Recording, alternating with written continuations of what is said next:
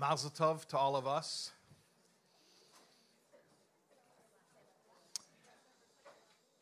For completing this auspicious accomplishment of preparing for the Rebbe's birthday by learning from the Rebbe's Torah, and specifically learning from the Igros, which is a very special kind of limud. We've spoken about it, those who have been tuning in throughout the past 30 days know that we've spoken about many times about some of the unique features of the Igros. And uh, I won't review all of that. These classes are, are on archive and you can watch them, rewatch them, you can go back. But uh, I'll just say one point, which is, and I've said this before, but I'll say it again tonight. Everything that the Rebbe taught has practical application. Everything. Even the deepest spiritual concept in a mimer that's talking about layers or levels of, of, of pre creation, of Seder Hishtalshelus, before worlds exist, even that has some type of practical application for our lives if you're willing to think about it and, and work at it. But when you learn the Igros, where the Rebbe is writing to a real person about a real issue and giving insight, it's so clear and obvious just how practical and real the Rebbe's worldview is. And at the same time, absolutely spiritual and sublime and elevated. And I think in the Igros, you see the melding of those two things something that's eminently practical and at the same time absolutely otherworldly and eternal. And it's just an amazing gift to be able to tap into that, especially like we've been doing on a regular basis for the past 30 days. Uh, there's a booklet that you should have received, a special souvenir booklet, which was printed on this occasion of Yud Alf Nissen, Tavshin Pay Base, 120 years. And it contains within it, in addition to the letter for tonight, letter number 30, it contains Michtovim Klolium. How many other? Five of them? There are five. Yeah? Maybe you can count in the table, table of contents and let me. I think there are five Michtovim Klolium. Yeah? How many? Five? Yeah. So these are general letters. In addition to the letters that the Rebbe wrote to individuals, which we've been studying, the Rebbe would also write several times a year, usually in conjunction with an upcoming Yom Tov, something called a Michtav Klali, which means uh, a public letter. And these letters were addressed to all Jewish sons and daughters wherever they may be. So in this booklet, you have five Michtavim Klolium that the Rebbe wrote various different years on Yud Aleph Nissen on the occasion of his birthday, and the Yud Aleph Nissen Michtav Klali would always be Pesach themed for obvious reasons because of its proximity to Pesach. Before we learn tonight's letter, the 30th letter, I wanted to share with you something from a Michtav Klali, but it's not one of the five that's printed here. So it's a bonus. Now you're going to get six Michtavim Klolium. Okay. There's a letter Michtav Klali Yud Aleph Nissen Tafshin Chaf Vav, 1966. And that year was the 100th yahrzeit of the Tzemach Tzedek, the third Chabad Rebbe, the grandson of the, the Baal HaTanya, the Alter Rebbe. So I'll tell you the general gist of the letter and then I'll tell you how the Rebbe connects it to the Tzemach Tzedek, and how I think it connects to a lot of what we've been doing over the past 30 days. So, in this letter, the Rebbe talks about the fact that the Korban Pesach, the Passover sacrifice, sacrificial offering, has many rules, detailed rules and laws about how it is to be offered. And one of the details that the Torah includes is that the, the sheep or goat has to be roasted with its head, its innards, and its feet together over fire. Head, innards, feet together over fire. And the Rebbe then proceeds to homiletically explain the symbolism of these three parts of the sacrificial animal's body. He says, as we know, that the sheep was the Avodah Zarah, was the, uh, the deity, the false god of the Egyptians, which is one of the reasons why it was chosen as the sacrifice. It was to show a rejection of Egyptian idolatry.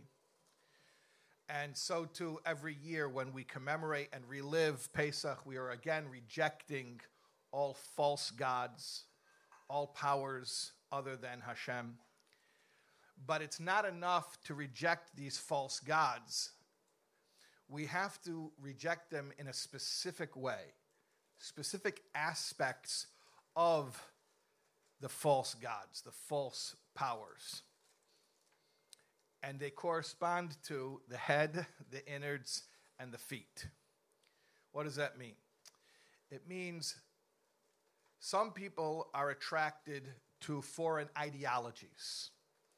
They find it intellectually compelling, maybe stimulating, um, and although they may also learn Torah, but they learn other things as well to which they give credence and, and they go looking for the truth in those areas as well. That corresponds to the head. The aspect of foreign service that applies to the mind.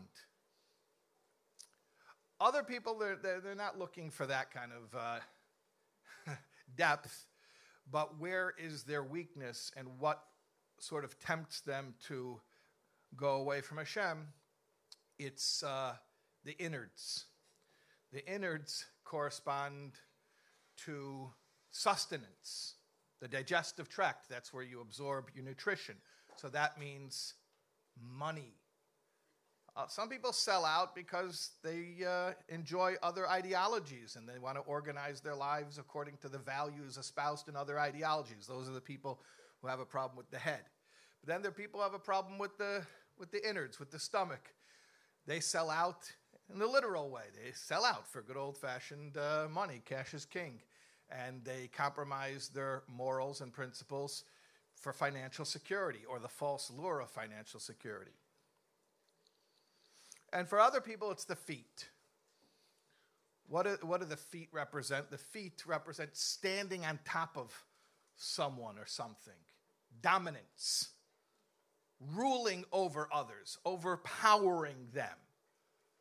So, in order to assert my power and my authority and to have this false feeling that I'm in control, I, uh, I start believing in powers other than Hashem that I think will give me the ability to exert my power over others. So, those are different aspects of the lure of idolatry. And the lesson of the Korban Pesach is that we have to sacrifice all of them. We have to sacrifice all of them. And we have to burn them over the same fire the fire of self sacrifice, of Mesiras Nefesh, which really means surrendering that which is important to us. Doing what's important to Hashem, not what's important to us. Whether that means intellectually, the head, or financially, the innards, or when it comes to power and relationships and trying to dominate others, the feet. And what we do is we take all of those aspects, head, innards, and feet, and we transform them into tools to serve Hashem. So that all of these areas of life instead of not only no longer being idolatrous, they actually become transformed to a form of, of worship of Hashem. That means we use our minds to get closer to Hashem's Torah. And our innards, our need to take care of our bodies and to have material possessions and to have a home and to have, uh, to have a place for our family to, uh, to gather and to, to spend time together. All of those things can be sanctified. I know this, this is a women's Farbrengen. This is especially a pertinent theme when we speak about women as a keres habayis, as the mainstay, mainstay or the foundation of the home. That uh, more than a man, a woman's job is to sanctify the house so that the house is no longer just a house, it's also a home a Jewish home, which means to imbue certain mundane things with sanctity. And, uh, and that represents the transformation of the innards of the Korban Pesach. And then there's the feet. The feet also have to be transformed. And that means that our striving for dominance or excellence has to be dedicated purely toward accomplishing holy objectives going out into the world and being proud Jews and standing up for what's right and never shrinking away from a just cause. So, all of those aspects that were idolatrous have to be reclaimed, repurposed, and uh, turned into pathways of connection to Hashem. Now, that's pretty thorough. That's pretty thorough. That's basically all the different aspects of life. And we're supposed to take all of it and put it on the fire of, of sacrifice. And it's interesting, a fire, the Rebbe doesn't talk about it in this Michtav Klali, but elsewhere in Chassidus it explains that the effect of a fire is that a fire transforms whatever it touches. It's not like uh, you have two physical objects and they bump into each other, or even maybe they're liquidy, so they, they mix with each other. But fire, when fire touches something, whatever it touches, whatever it grabs hold of, it consumes. And then what happens to the thing that the fire consumes? It turns that into more fire. So when you have like fire and a log, you don't have a mixture of fire and log. You just have more fire. The log becomes fire. And that's the idea of self sacrifice. The fire of self sacrifice touches all of the areas of your life and does not allow them to remain separate from Hashem. It turns them into more godly flame, which gives light and warmth. So it's the transformation of all aspects of our lives. That's what it really represents. Now, Here's the part where the Rebbe speaks about the Tzemach Tzedek. The Rebbe says on the occasion, this is, I told you, Tovshin Chavav, 1966.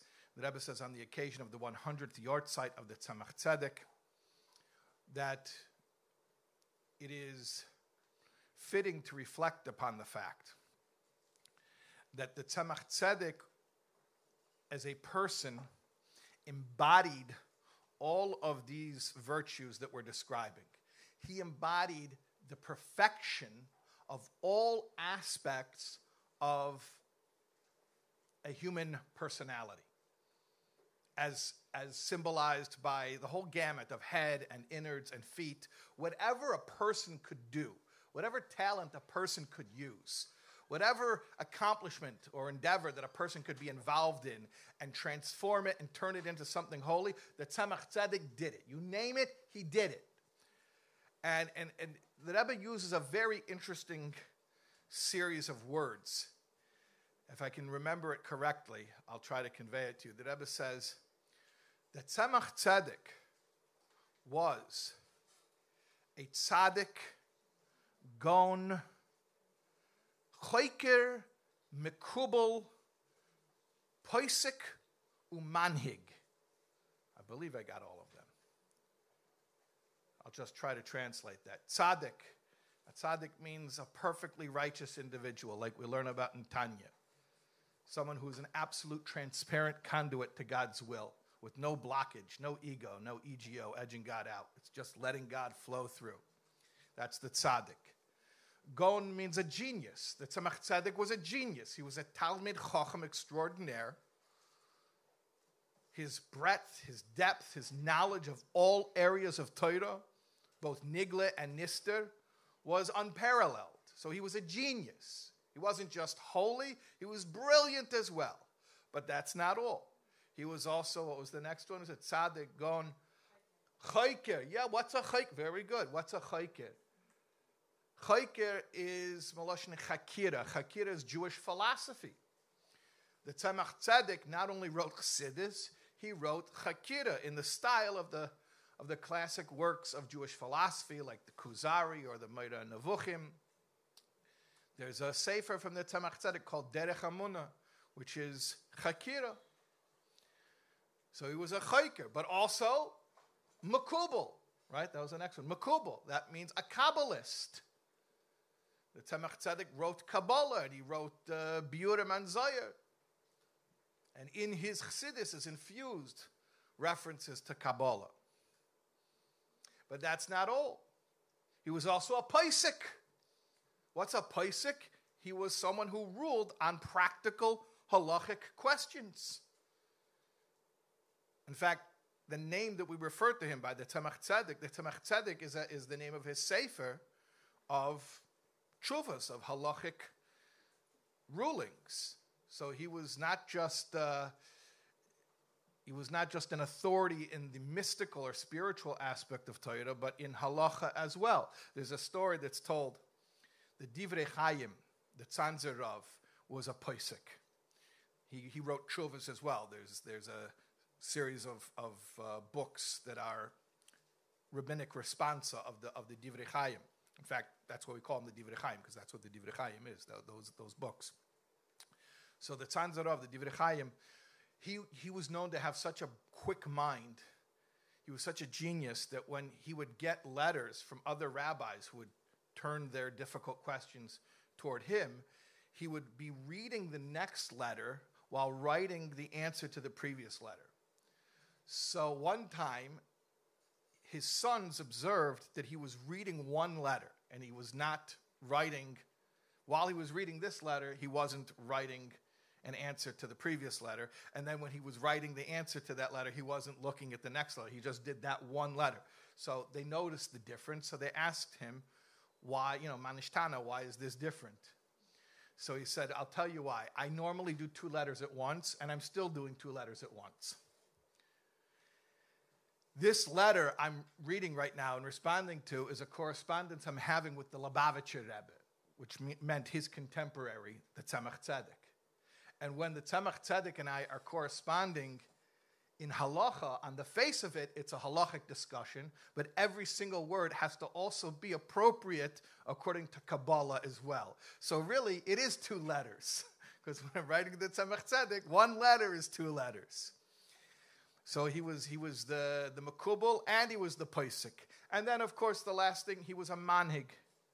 A Manhig means a leader. And what's a leader? The Rebbe says in, in, this, in this letter that he was somebody who dealt with people's day to day lives. He wasn't just somebody who coached them in their spiritual growth. He got involved in their material affairs, and he was involved in establishing farming communities and getting Jews involved in agriculture so that they could have a livelihood that would be appropriate for them. And that's a manig. A manig, a leader, is somebody who actually gets involved in people's day to day lives.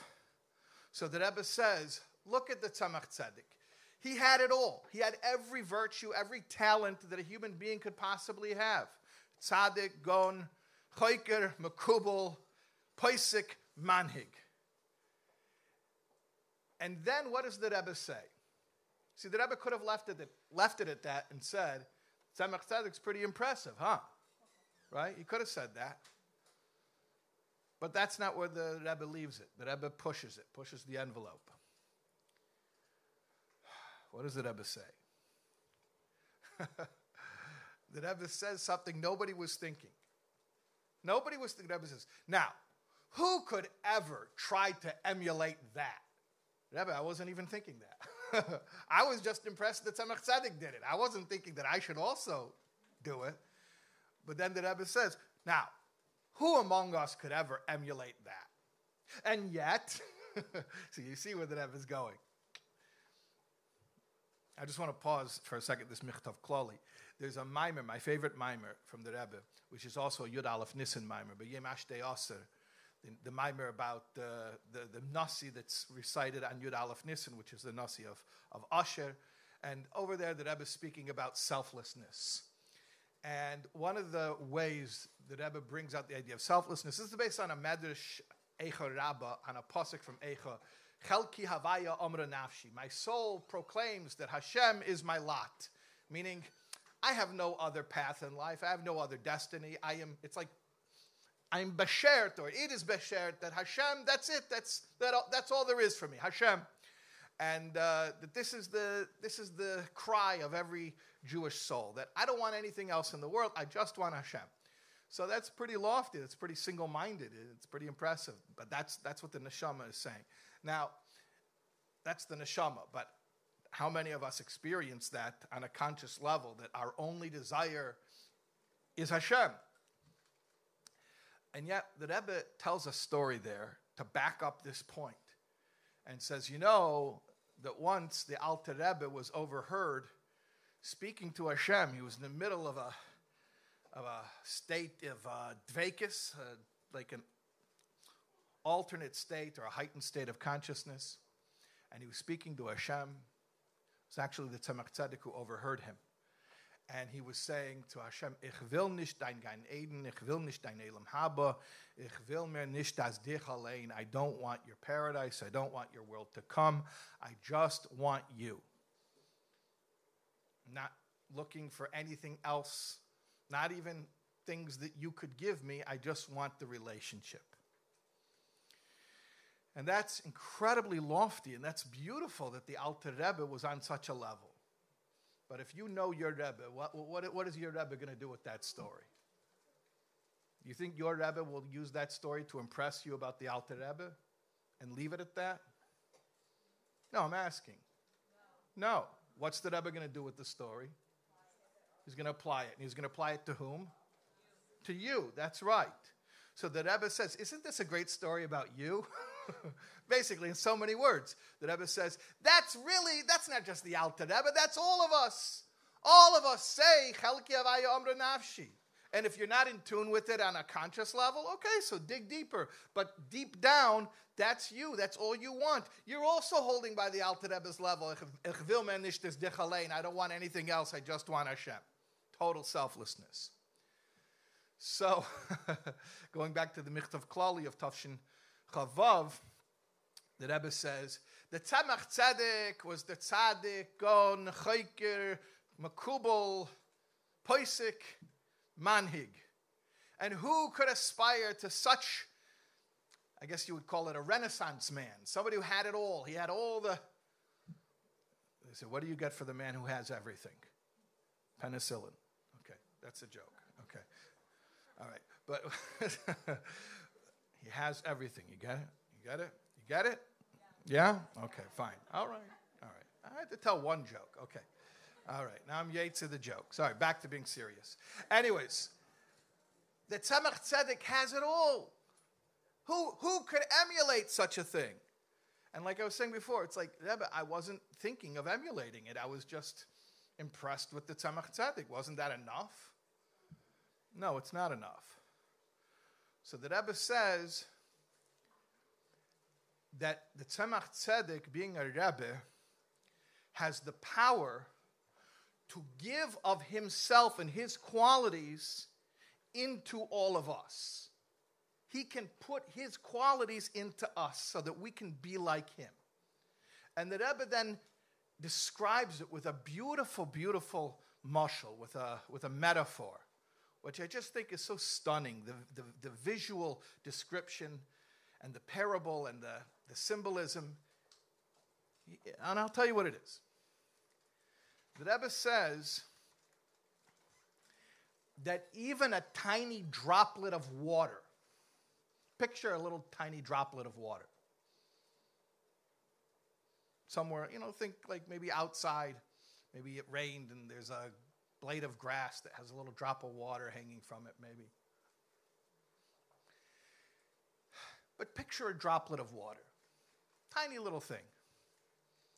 That even a tiny droplet of water can reflect the entirety of the sun. Provided two conditions are met that the water is clean and that it's facing toward the sun.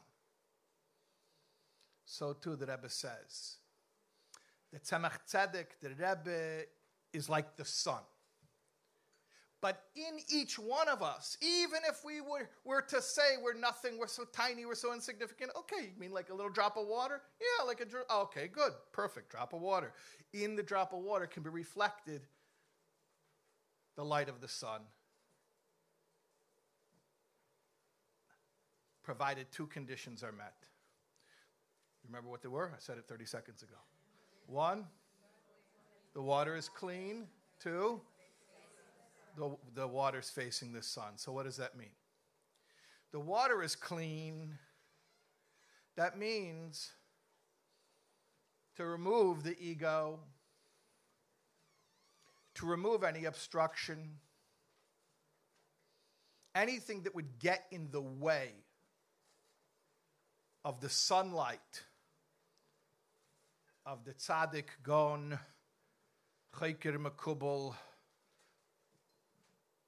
poisik manhig from shining straight at us. We got to remove any internal blockage. We have to leave our, our silliness at the door, the stuff that seems important to us, but we know it's not authentic. We know it's not genuine. It's not our real selves. It's a false self. It's not a real self, it's a false self. And we got to let that fall away. I'll tell you one of my favorite stories about Yechidus. Baruch Hashem, we were in Yechidus earlier tonight. We went into the Ohel, and that is Yechidus. I don't mean that metaphorically, by the way. I mean that on every single level, including halachically. Everyone knows the story about Rabbi, Rabbi from Montreal. After Yud Shvat, after the passing of the Frierdiker Rebbe, he asked the Rebbe if he's allowed. He was in town in New York. He was going back to Montreal. He wanted to know if he's allowed to go to the Ohel, meaning the Frierdiker Rebbe's Ohel, on Chalamoid. And he asked the Rebbe a question if he's allowed to go.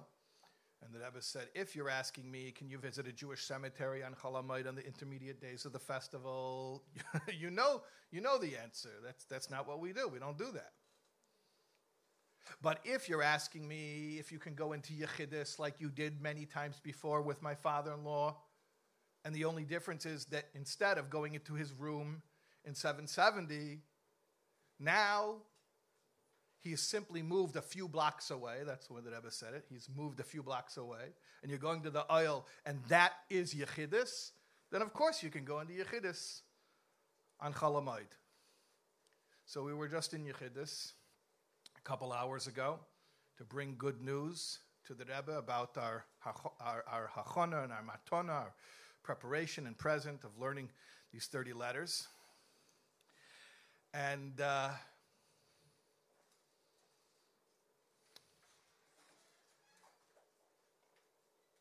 we need to remember to be clean and pure and genuine and authentic and true. So I'm going to tell you my favorite, one of my favorite Yechida stories. One of my mashpiyim, one of my teachers back in yeshiva, he told me when he was uh, a little bar mitzvah bacher, it was still in the days when a bar mitzvah boy had yechidus. That's like, that's wild. Little 13 year olds having yechidus, but that's, you know, he was those, those were uh, the days back then. So he was about to go into Yechidus, and he asked his mashpia, who was Rabbi Yoel, olov hasholom, when I go into Yechidus, how should I conduct myself? And Rabbi Yoel said to him, Forget it, I'll go instead of you. You know the sharp old Russian style, right? So he says, no, I'm just asking when I go into the Rebbe, how should I conduct myself? So he says again, Yeah, yeah, forget it. I'll take your spot. I would like to go in Yechidus. I'll, I'll go instead of you. The little 13 year old's like, No, I'm just asking when I go into Yechidus, how do I conduct myself? And finally, Rabbi Yoel explains. He says, Listen to me. Gans Elam Haza Alma de Shikra. That sentence, by the way, has three languages Hebrew, Aramaic, and Yiddish. The entire world, the physical world, is a false world. And what's interesting to me, normally when we say that the physical world is a false world, what we mean is that things are not what they seem. Instead of seeing the Dvar Hashem, which is Mechaya and Mahave, the Nivra, we see the Nivra. I'll say that in English. In this physical world, we see creations instead of creator. And that's a lie. That's not true. So that's why this world's called a false world. But that's not how Rabbi was explaining it to this little bar mitzvah boy. Actually, he was explaining it. This world's a false world in context. I mean, he didn't say these words, but I'm elaborating that this world's a false world, not just because things are not what they seem, but this world's a false world because we are not who we seem, even to ourselves. That we walk around with a false concept of self. A self that we think is real, but it's not really us. We have this eternal neshama that existed long before embodiment, and in fact, long before the creation of the world. And it comes into the world, and all of a sudden, the, the body and the animal soul start to cover it up. And out of fear, and I understand why, the, you know, the, the animal soul was given a job of survival and self preservation, so it's only doing what it thinks it needs to do to keep us safe but it learns all these defense mechanisms and these, and these adaptations in order to, to keep itself feeling safe. And what happens is we lose connection to our authentic self, the neshama, which is saying, and, and Alma de Shikra, this is a false world. You can walk around fooling yourself about who you really are.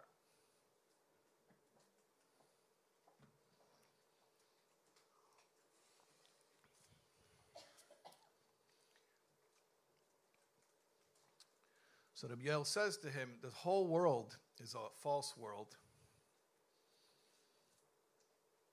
And in this false world, there's one dalad amis shel emes. There's one four cubits of truth, one little place of truth. Meaning to say, there's one place where you are true, where you are really you, where you are the real you. And in the place where you are finally the real you, you are asking me to tell you how you should behave. That's why I said, I'll go in for you, I'll go instead of you. So we need to get rid of the blockage, the defense mechanisms and the adaptations that we picked up that we think we need in order to keep ourselves safe. And we have to realize Hashem is keeping us safe and we can return to our, our authentic selves. So that's the first thing that the little droplet of water has to be clean. And the other thing is, it has to be pointed toward the sun. What does it mean to point ourselves toward the sun so that we can reflect the sun? Well, one great example is just to plug into something that the Rebbe is teaching and to do it on a regular basis and to allow that to mold our thoughts. And by the way, one way to check in every day, I've mentioned it many times during the 30 days. I've mentioned Hayom Yom, but just learning Hayom Yom every day is a way of facing toward the sun so that you can reflect the sun. Learning Hayom Yom, I say learning because even though it's 30 seconds, but it, it's worthy of study and reflection and contemplation, and it'll change your thinking. You think that the Igris changed your thinking? Go, go study Hayom Yom properly. That'll really do brain surgery. Everything that Rebbe taught is brain surgery if you learn it properly. But we need to face the sun, and that means to learn the Rebbe's Torah. And it also means to know the address. This address. We're a block from the Ohel right now, so just in case people are watching, where is this? I don't recognize this. I will tell you where we are. Baruch Hashem. We are, we are at a very lovely facility, literally one block from the Ohel, which is uh, which was uh, established and is managed by my dear friend Rabbi Elkanah Shmotkin from JEM, and I've used this facility half a dozen times at least to do events over here. And it's an incredible venue for this type of thing, for learning, for people visiting the Ohel, for, uh, for simchas that take place nearby the Ohel. And I encourage everybody to look into and avail themselves of this resource. It's a really unique resource. At any rate, facing the sun means to check in with the Rebbe's Torah on a regular basis, to make sure our thinking is calibrated in a way that's aligned with the Rebbe's worldview. It also means to show up when you've got something to share that's heavy on your heart, or when you have good news, even better. This is the address, this is the place to come. And you, then that, that way you keep your little droplet of water facing toward the sun, and then you become a reflection of the sun. And like the Rebbe said so many times, Shliach Shal Adam Kamaisei Mamish. The Rebbe wanted that every man, woman, and child should be like him. I feel very bad for those people who misunderstand the Rebbe Chassid relationship as something akin to hero worship. The Rebbe didn't want that we should look at him, to objectify him. The Rebbe wanted us to represent him. That's what the dollars were. Everyone who came by for dollars. What was the purpose of the dollar? I know it's also a memento and a keepsake, but the, the, the point of the dollar, the way that Rebbe said it, was to make you a shliach shel mitzvah. Immediately when he's giving you the dollar, he's giving you a job. He's deputizing you and charging you with a duty. And it's not just enough to do the Rebbe's work. The Rebbe spent thousands of hours of his holy time teaching us how to think according to his worldview. There's the head, the innards, and the feet. They all have to be aligned to our Rebbe. And, and when they are, then the chassid becomes an intact and complete and wholesome reflection of the greatness of the tzaddik. And that's why I truly believe today is not just the Rebbe's birthday, today is our birthday. What's a birthday? A birthday is the day that we check in again with our mission. So if the Rebbe's holy soul came to this world for a mission that is connected to all of our missions, because the Rebbe didn't come for himself, the Rebbe came for the generation. So this isn't just the Rebbe's personal birthday. This is collectively all of our birthdays. It's a day for all of us to recalibrate and to check back in with our mission and our purpose. And uh,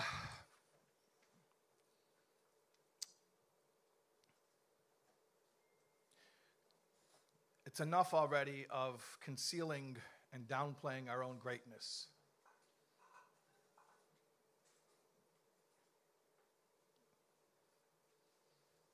We need to show the world what we're capable of. Okay, let's learn tonight's letter, the 30th letter. Where is it? At the beginning of the. Okay.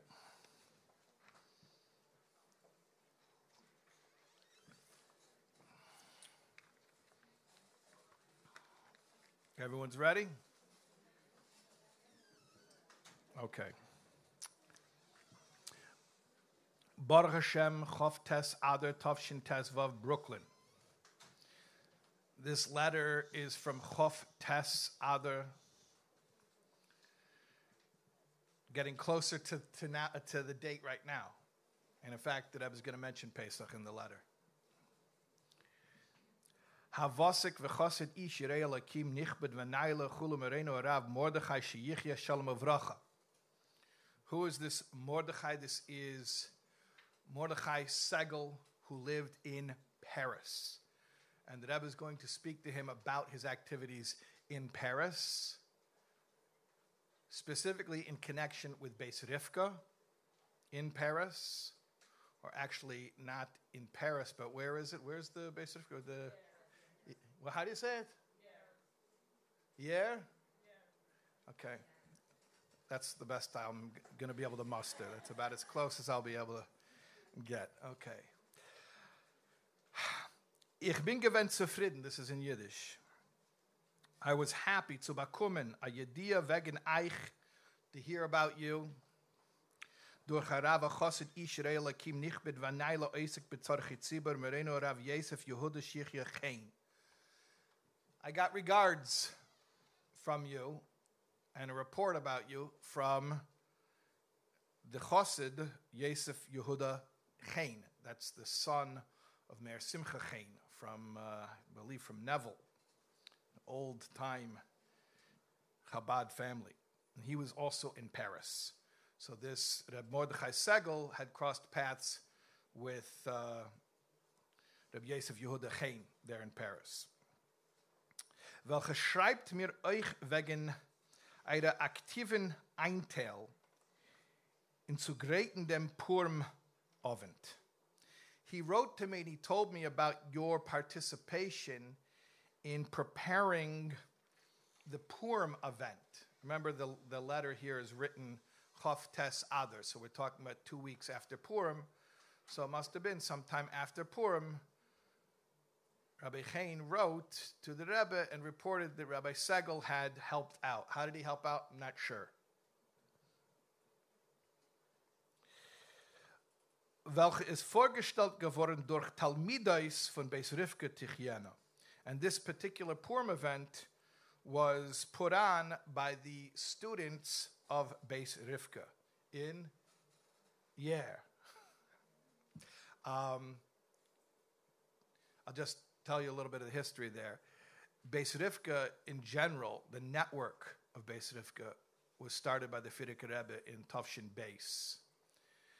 And this particular branch of Beis was started in Shin Zion, 1947.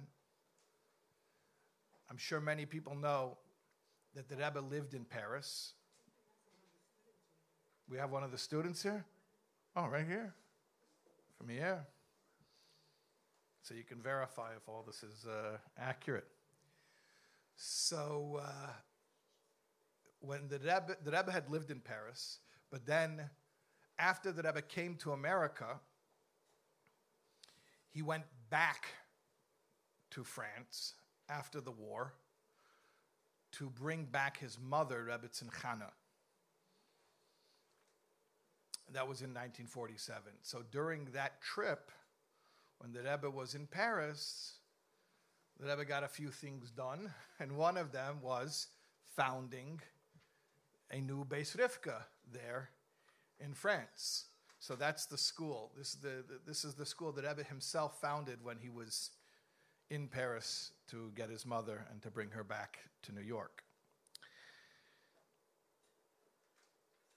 Was bin alle Erter und auf alle Zeiten ist gesagt geworden, als Mitzvah lafarsem eise Mitzvah.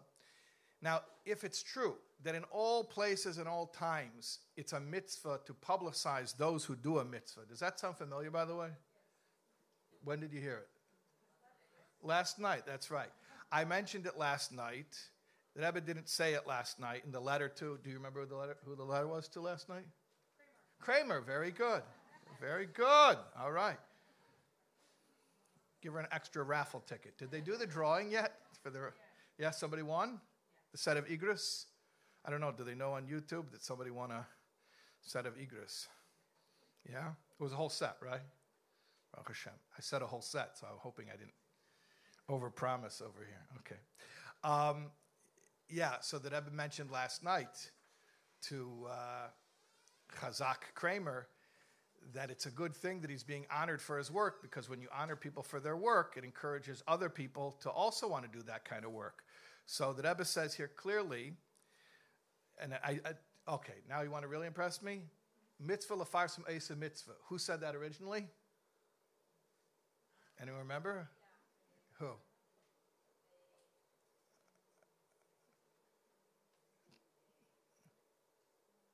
The Rashba. Very good. You knew it. It was on the tip of your tongue. That's right. so the Rebbe says it here. In all times and places, it was a, it was a good thing to publicize those who are doing good work. Und nutzen dem Inyan von Sofrim Tarba Chochma. And also a parallel concept. And we've had this before. Do you remember, by the way, which letter? Now you got to remember. Uh, was it? It wasn't the first letter. Where did the Rebbe speak about Kinis Sofrim Tar B'Chochma? Do you remember the letter? What if I tell you it was the letter of the night going into Purim? Do you remember? To Rabbi Schusterman from Chicago. And the Rebbe said it's good to use a little kinasofrim tarba a little competition among the children. Yeah, the kids, the youth. So the Rebbe mentions that again, that it is a good thing to spotlight people who are doing good things, and it's a good thing to cause a little healthy competition about good things.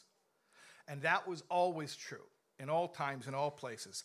Al achas kama v'kama in unser der Oliver Yosem, in our orphaned generation. So some people might think if we're an orphaned generation, you know, maybe we're too weak, maybe we can't handle competition, maybe we can't handle, uh, you know, racing with other people. But actually, the Rebbe says the opposite because we need more motivation, so we got to use any tool at our disposal. And uh, there's absolutely no problem of you know getting the parlor meeting of the rich guys, and you get one guy to stand up and say he's going to give uh, $10,000 and all the other rich guys want to compete with him because they don't want to be shown up. It becomes like an ego thing. At least with men it works. And then you tell the first guy, really, he didn't even have to pay, and it was just, okay, no, I'm joking. No, they all. but Kinasofrim Tarba is a good thing. Psychologically, it works. That's human nature. It was always a good thing, and especially in our generation where we need to muster up more motivation for people to do good things, it's a, it's a good tool to use. Okay, so the Rebbe says that actually clear. He says, As medarf onnemen alle mitlin. We have to use all the means, all of the methods zu verstarken und verspreiten Yiddishkeit, Baruch Yisrael Sava. Any method that we have to spread, to strengthen and spread real authentic Judaism. Und was mehr breitere Kreisen und speziell zu ausnutzen auf dem Dismani Rotzin. So we have to spread Yiddishkeit and strengthen Yiddishkeit in more and more communities, more segments of Klal Yisrael, and especially, says the Rebbe, to use out the special times. What are the special times? The Rebbe is going to say one moment here. Was denstmal is jeder Zach power, and uh, especially on Shabbos and Yom Tov and those days where the observance of those special days is really connected to the home. So it's an important idea here what the Rebbe is saying. That comes to a Shabbos or a Yom Tov. I know Pesach's coming. By the way, did you guys realize Pesach's coming? The only reason I'm not bothered by the door is because I know everyone who walks out the door is going to clean. So I'm like, okay, let them clean. It's your loss. You want to go clean? Okay. uh, I think I heard, where was it that they raffled off anyone who would come learn the letters? They raffled off some cleaning help. Where was it? What town? Pittsburgh. Okay, kudos to Pittsburgh. They raffled off cleaning. How much cleaning help was it? Two hours? Okay, that's pretty good. All right. You'll take it, yeah. Okay, so Pesach's coming. And Pesach is a, is a Yom Tov, it's a special time, and it's an opportunity for you to make a big impression on your kids. You know what kind of impression I'm talking about. To scream at them and traumatize them and tell them, why did you get the matzah crumbs in the, in the water glass? No. I mean, to make a special impression on them. Any positive emotional association that they can have with Yiddishkeit on a regular day, that Rebbe is saying it's even more enhanced on a special day. So we got to use it. We got to cash it in. Okay, and I'm sure everyone here would have anyway, but it's nice that when you do it, you can think, oh, I'm doing something that Ebba said to do, and then you'll feel more connected when you're doing it, which you would have done anyway. Okay. Um befragt noch in die letzten Jahren, was auf jederen von uns Scheres Hapleiter ist aufgelegt, euch die Arbeit, was bis jetzt pflegt sie getan werden durch die, welche seinen Nergo al Kiddush Hashem Hashem especially in this time. The Rebbe is writing in 1955, right after the Holocaust. And by the way, in that first class of Beis Rivka in France, predominantly those families were families of Holocaust survivors. So the Rebbe is writing and saying, especially in our generation, where we have to make up for all the good that would have been done by those who were martyred. And that is still true, by the way. How many more Jews would there be today? It's not just six million. It's in a generation. How many, you know how quickly a, a family can grow. So it wasn't just those lives, it was their children and by now their grandchildren. And so those of us who are here, we have to do double and triple and quadruple work. Und als Zugab zu dem Als, wenn es rett sich wegen Kinder. And especially, even more so, even more so, what we just said, but now even more so, when we are talking about children. That we have a responsibility. When it comes to children, we have to really double and redouble all of our efforts. Was es is a durchaus as as man muss reingeben in sei die Starkheit so gegenstellen sich die alle nicht gewünschene Winden welche blosen von der Gas und willen reindringen in die Heiser von jüdische Kinder.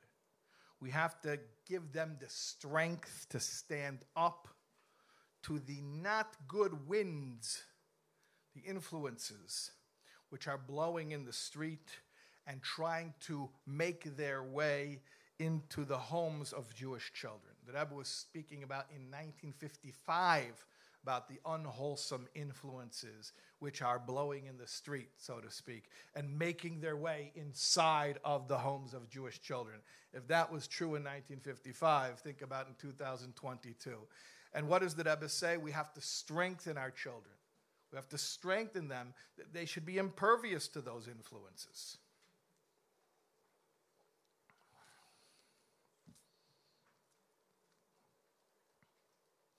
Und speziell ist größt die Sakona von der Pshorisvintin. Now that Ebba speaks about a particular klippa, the Pshorisvintin, the compromise winds, the winds of compromise, the winds of take it easy. Why do you have to be so intense all the time? Was sie sagen, als es macht nicht aus, als man is nicht so gnostic, you don't have to be such a zealot. Why do you have to be such a zealot? Why do you have to be overboard? There's a story that uh, Hillel Paritcher wanted the Siddur Imdach. He wanted the Siddur that had Chassidus, Pirushim of Chassidus in it. So the way that book worked is in the middle of the book, in the middle column, you had the actual Nusach Tefillah, the words that you daven with.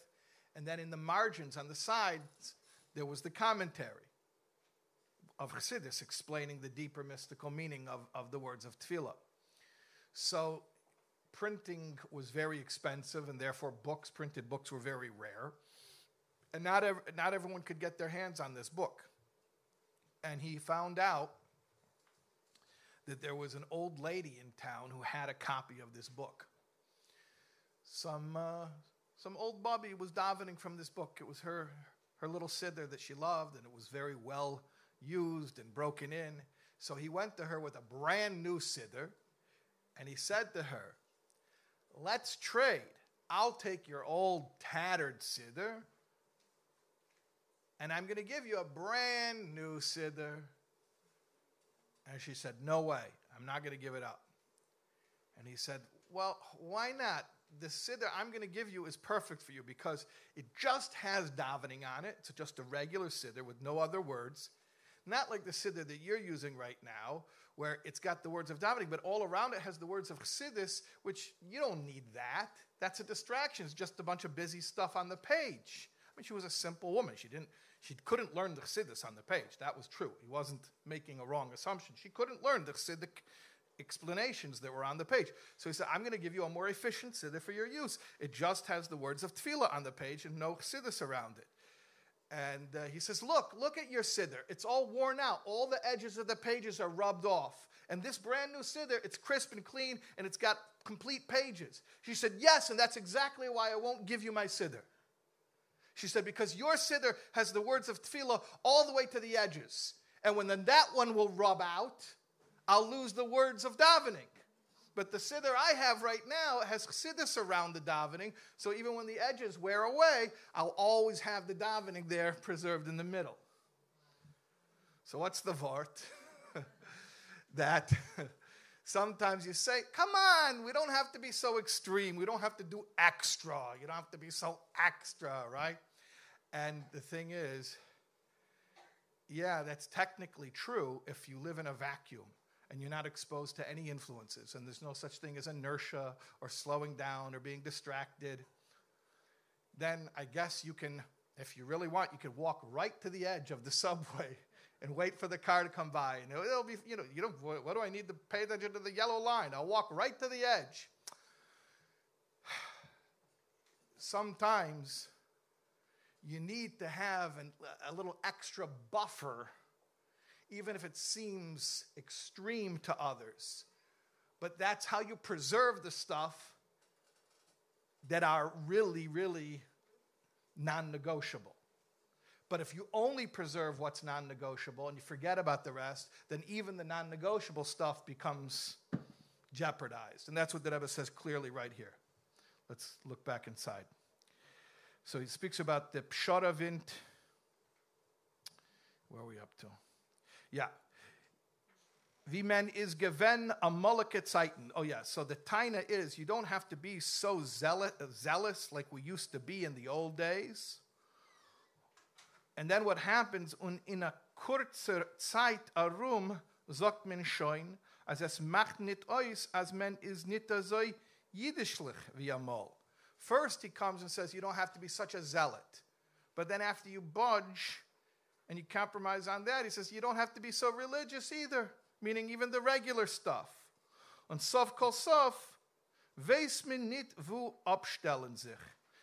Pretty soon you get to a point where you don't know how to stop.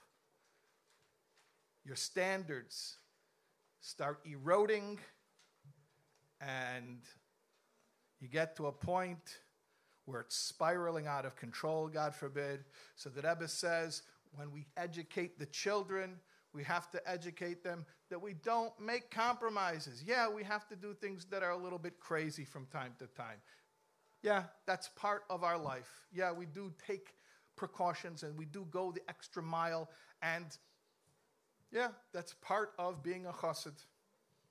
Now, I should note, it's okay to tell your children what's extra. You don't have to lie to them and tell them that, it, that it's shuras hadin, that it's halacha. You can tell them it's extra, but you should also tell them that as Chassidim, we are mehadir, and we are machmir, and we do do more, and we are more meticulous, and we are more stringent, and we don't compromise. Und der Rebbe is a Lubavitcher Chinuch. Listen to this. The Rebbe just said it's so important that the children are strengthened in a way that makes them resistant to the negative influences out there in the street, and especially the influences that tell them to chill and to take it easy and to compromise. And therefore, what's the antidote? What's the answer to that? A chinuch. That's what the Rebbe says. Maybe it'll tell us something about what a Lubavitcher chinuch is. I think you could extrapolate from there what the Rebbe is saying. What's a Lubavitcher chinuch? I mean, you're learning the same Chumash, you're learning the same Rashi. What's, what's unique about it? What's unique is it's a chinuch that strengthens children to be able to resist these influences, especially the influences that are insidious in, in the way they slowly erode our standards through compromise. Okay. Und der Rebbe ist a Labavitsche Chinuch, was verbindt dem Deur mit dem Over. It's very poetic, I think. The Lubavitcher Chinuch connects the generation, this generation, with the past. Und. I mean, it's an interesting answer to people who like to say, we're more modern Chassidim. Okay, I, I don't know if the Rebbe would agree with that description, right? A Lubavitcher Chinuch is one that connects this generation to the past. Und er erklärt sie, als sie seine Bnei und Bnei Yitzchak, Yankiv, Rivka, Rachel, Leah. And it explains to the children, you know who you are? You are the children of the Avis and the Emahis. That's what it means to connect the present generation to the past. Not just that they should learn about who the greats of the past were, but they should understand that that informs their identity today. In other words, don't just tell them there was someone called Avram, there was someone called Sarah. Tell the kid, you know who you are? You are the child of Avram and Sarah. That's what it means to connect the present to the past. I think sometimes we do one without the other, the other without the one. You have to have both. You have to have both. And that means when you talk about the Aves and the Emais, you remind the child what it has to do with them. This is you, this is your DNA. And you are connected in an unbroken golden chain to these greats.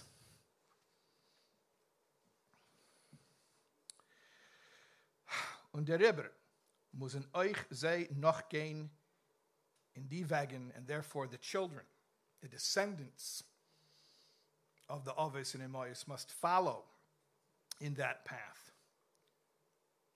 Wie es ist uns angesagt geworden in unser Teura, Teuras Chaim, as it is stated to us in our Torah, which the Rebbe calls Teuras Chaim not just a living Torah, but a Torah of life. And we've spoken about that before, that in the Rebbe's worldview, there's no conflict between practicality and spirituality. The same Abishter who gave us Torah and its mitzvahs created this world. And the physical world cannot be in contradiction to the will of the giver of the Torah.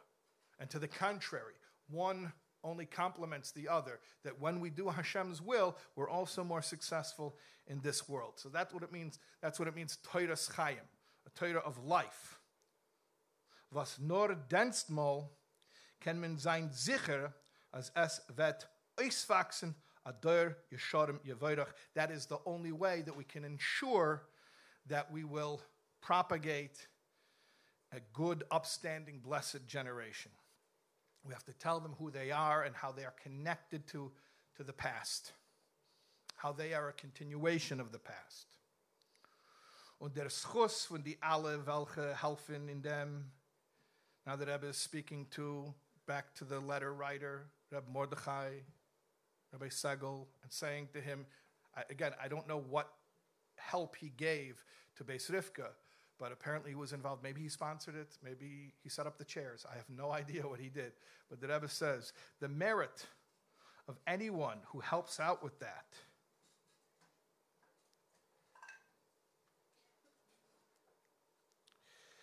Jeder auf sein und mit Möglichkeiten. Each person helps in his own way.